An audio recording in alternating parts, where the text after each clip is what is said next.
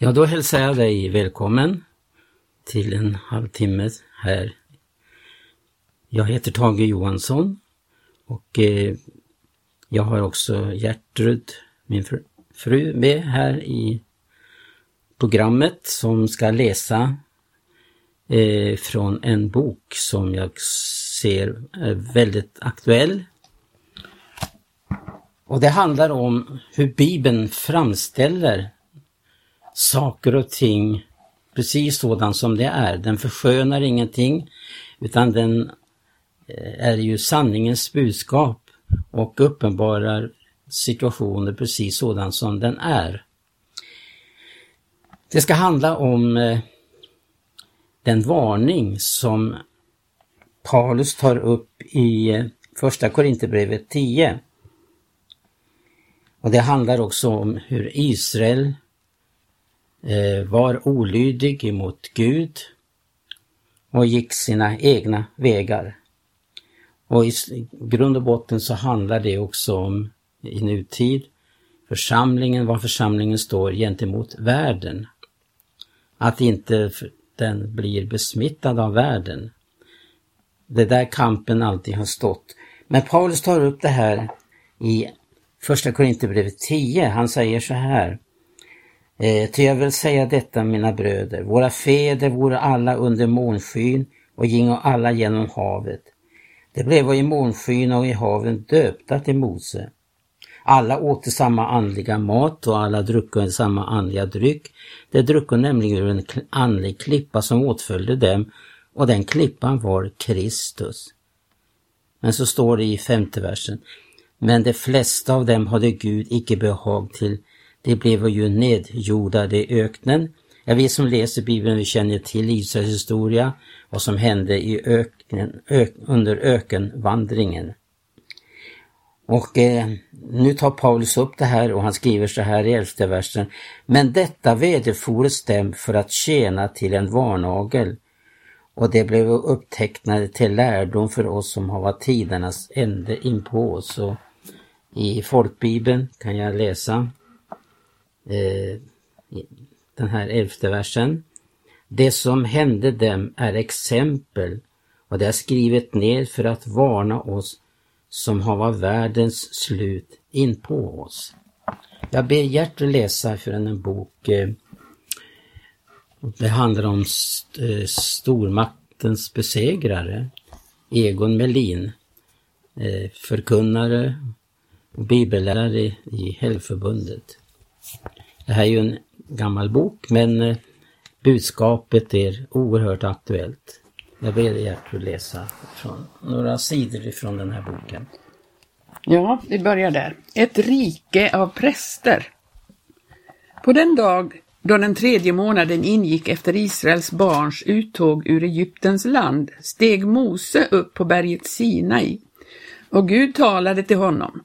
Mose påmindes då om hur Herren på örnavingar burit sitt folk och räddat dem undan egyptierna.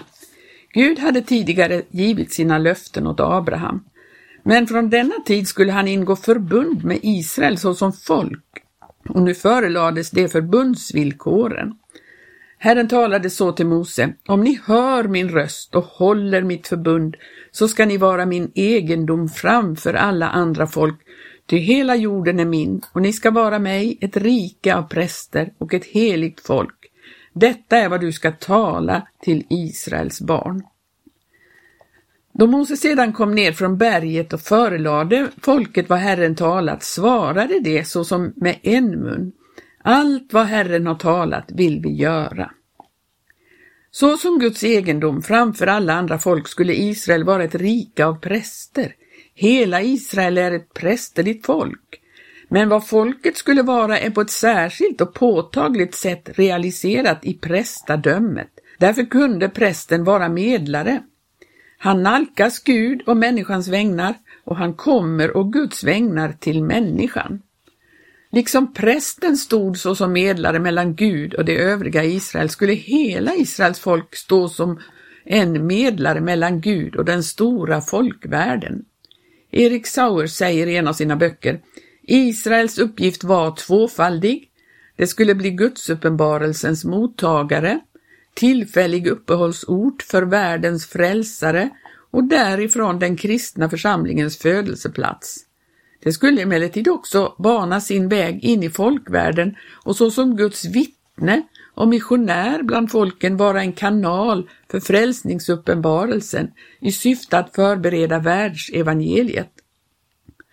För att bli Messias hem och kristendomens födelseplats måste Israel vara ett inom sig slutet folk, avsöndrat från alla hedningar, ja i skarp motsättning till hedningarna såsom ett uppenbarelsens folk, som alena känner den levande guden, emedan han har kungjort sin vilja för detta folk i lagen. Å andra sidan måste det vara utbrett bland folken, bo mitt ibland dem och stå i ständig förbindelse med dem för att kunna bana väg för kristendomen.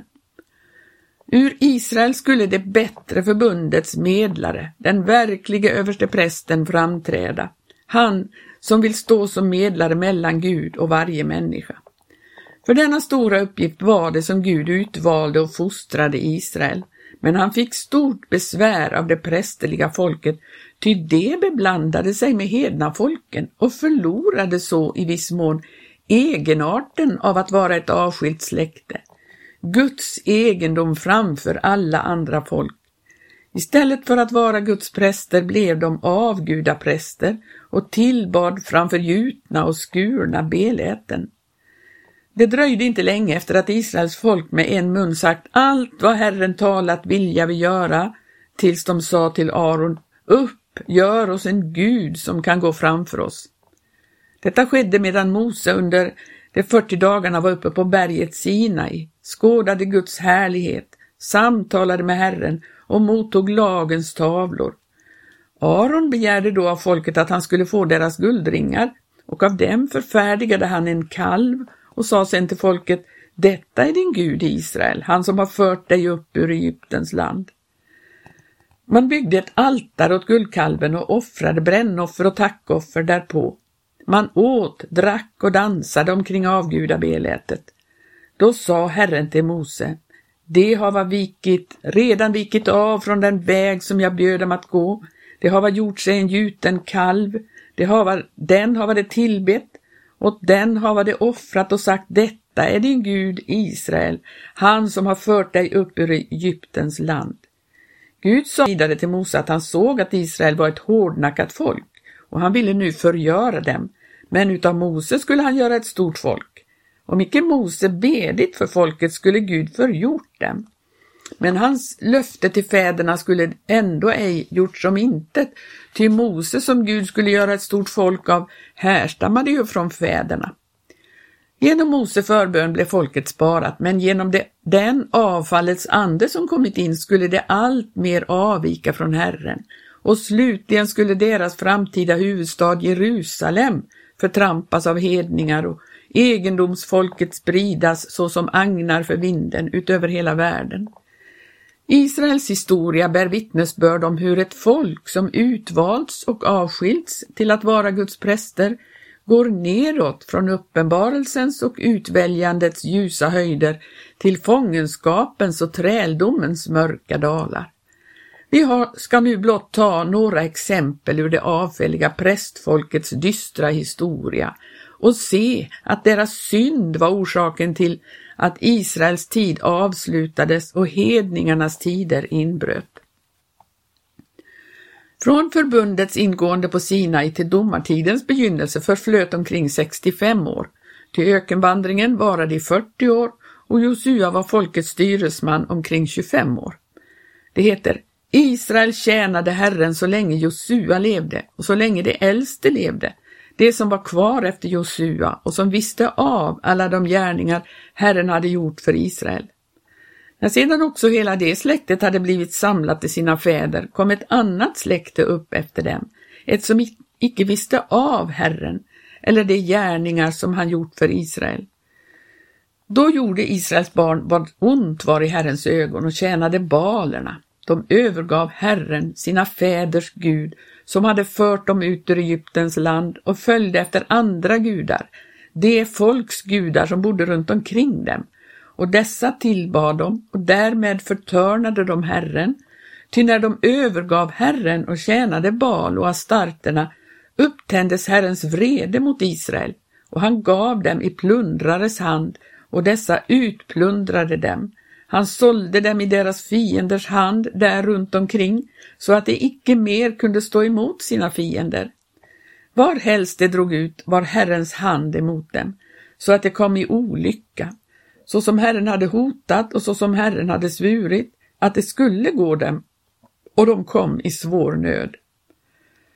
Här hade avfallet trängt långt djupare i Israel än då de dansade kring guldkalven. Somliga bibeltolkare anser att då guldkalven förfärdigas ville Israel ej börja tjäna en annan gud, utan de ville dyrka Herren under bilden av en kalv.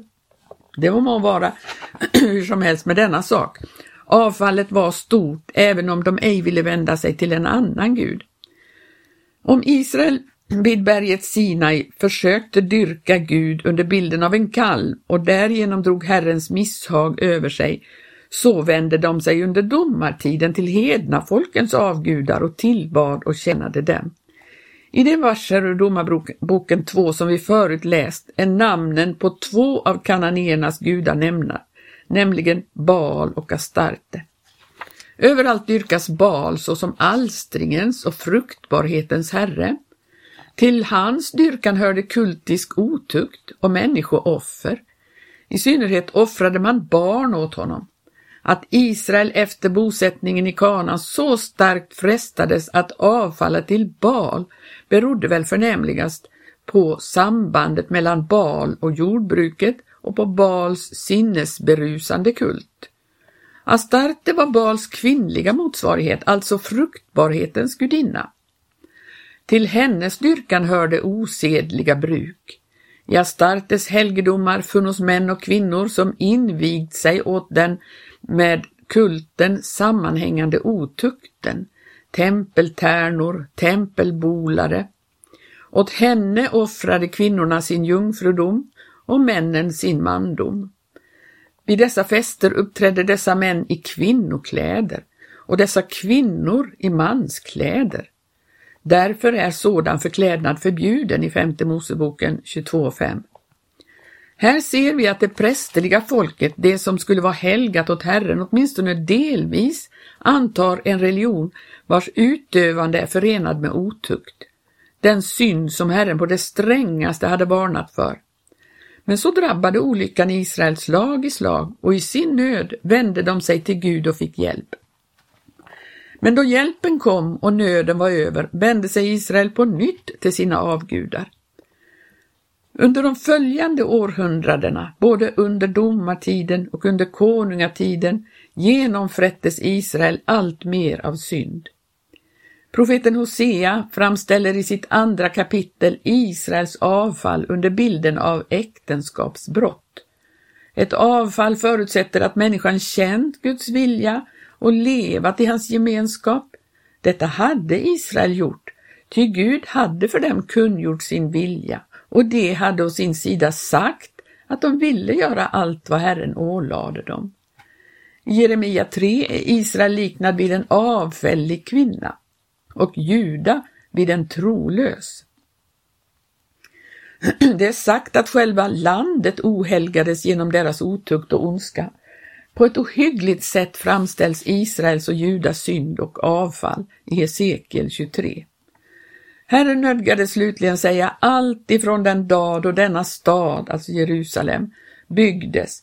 Ända till nu har den uppväckt min vrede och förtörnelse, så att jag måste förkasta den från mitt ansikte. Då Gud syftade till avskildhet och avgränsning i förhållande till andra folk, bedrev Israel avgudisk gemenskap med dem. Därför faller Guds dom över det syndiga Jerusalem efter århundraden av tålamod. Nebukadnessar kom, Jerusalem blev skövlat och Juda bortfördes i fångenskap. Men med Nebukadnessar begynte hedningarnas tider.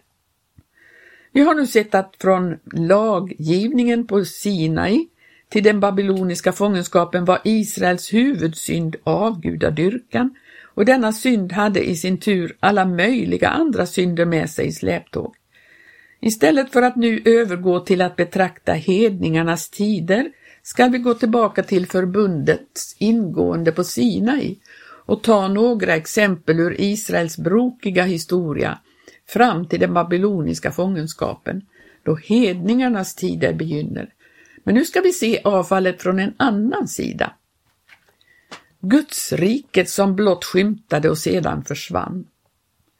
Ni ska vara med ett rike av präster och ett heligt folk, står det i andra Moseboken 19:6. Vi har i det föregående sett hur Gud utvalde Israel till att vara ett prästerligt folk, men hur de svek sin höga och heliga kallelse. Vi ska nu stanna inför uttrycket, ni ska vara mig ett rike. Här möter oss Guds rikes tanken. Herren själv vill vara konung i Jesurun. Israel skulle vara en teokrati, alltså Guds stat, det vill säga Guds verkliga historiska konungarike på jorden. Alla dessa nationella, sociala och religiösa institutioner härstammade från Herrens mun. I ett sådant regent- och domareförhållande har Gud aldrig trätt med något folk. Väl har folk bland vilka evangelium mer eller mindre vunnit ingång kallat sig kristna, men detta är en osann benämning som burit bittra frukter. Alla dessa kristna folk bestämmer antingen själv eller genom sina härskare över lag och rätt, ja även över religionen. Bland dem råder människors vilja och inte Guds lag. Men över Israel skulle Jehova råda, och efter hans lag skulle folket styras av präster och andra utkorade personer.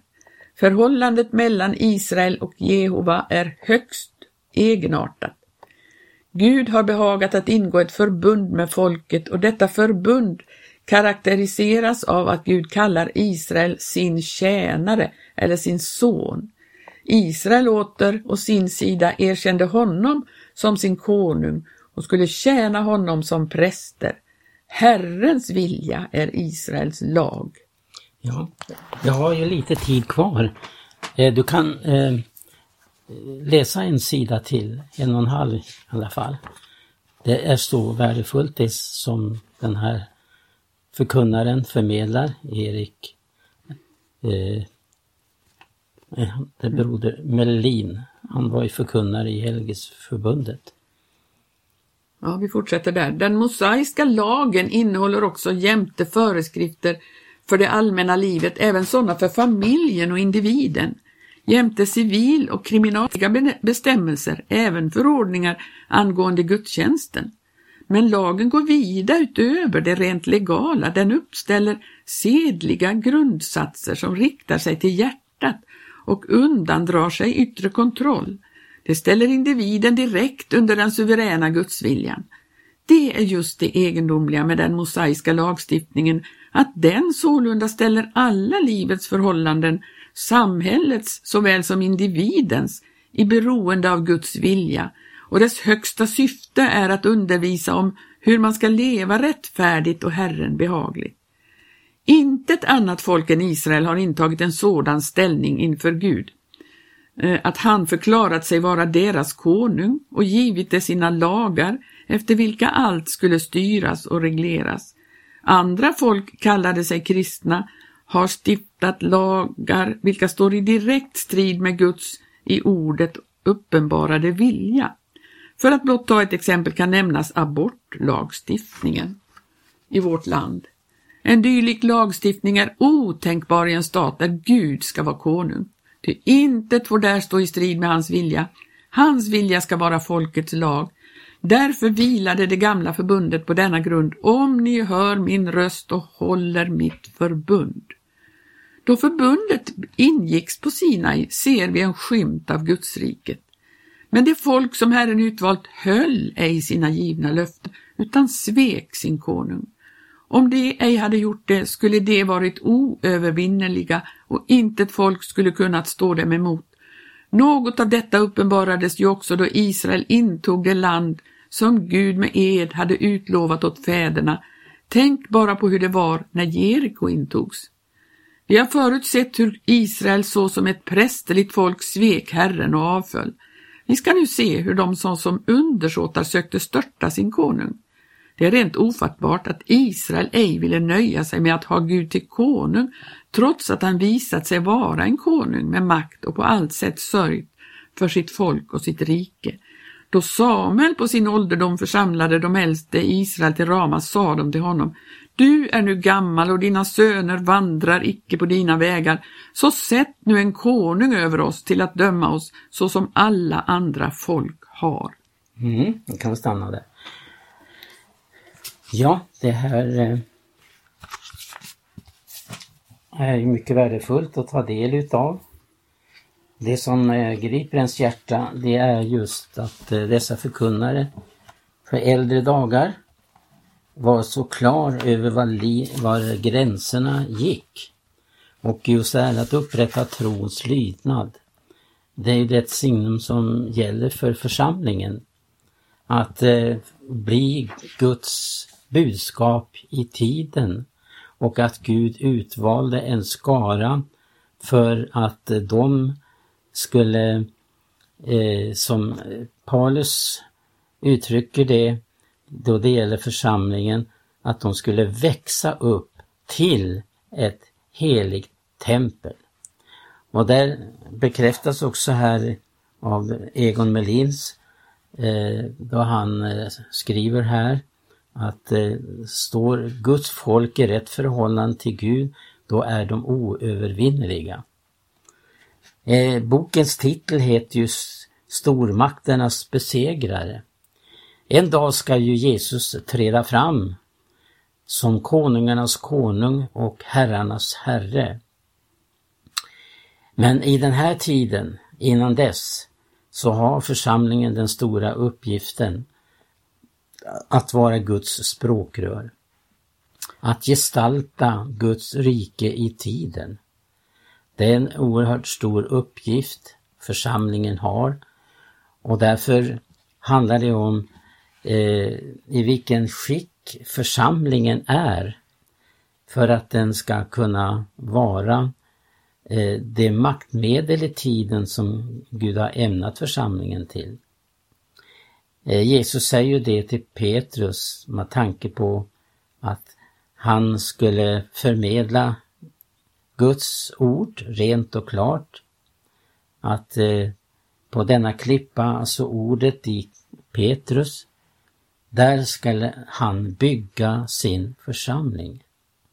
Och dödsrikets portar kan inte bliva församlingen övermäktig.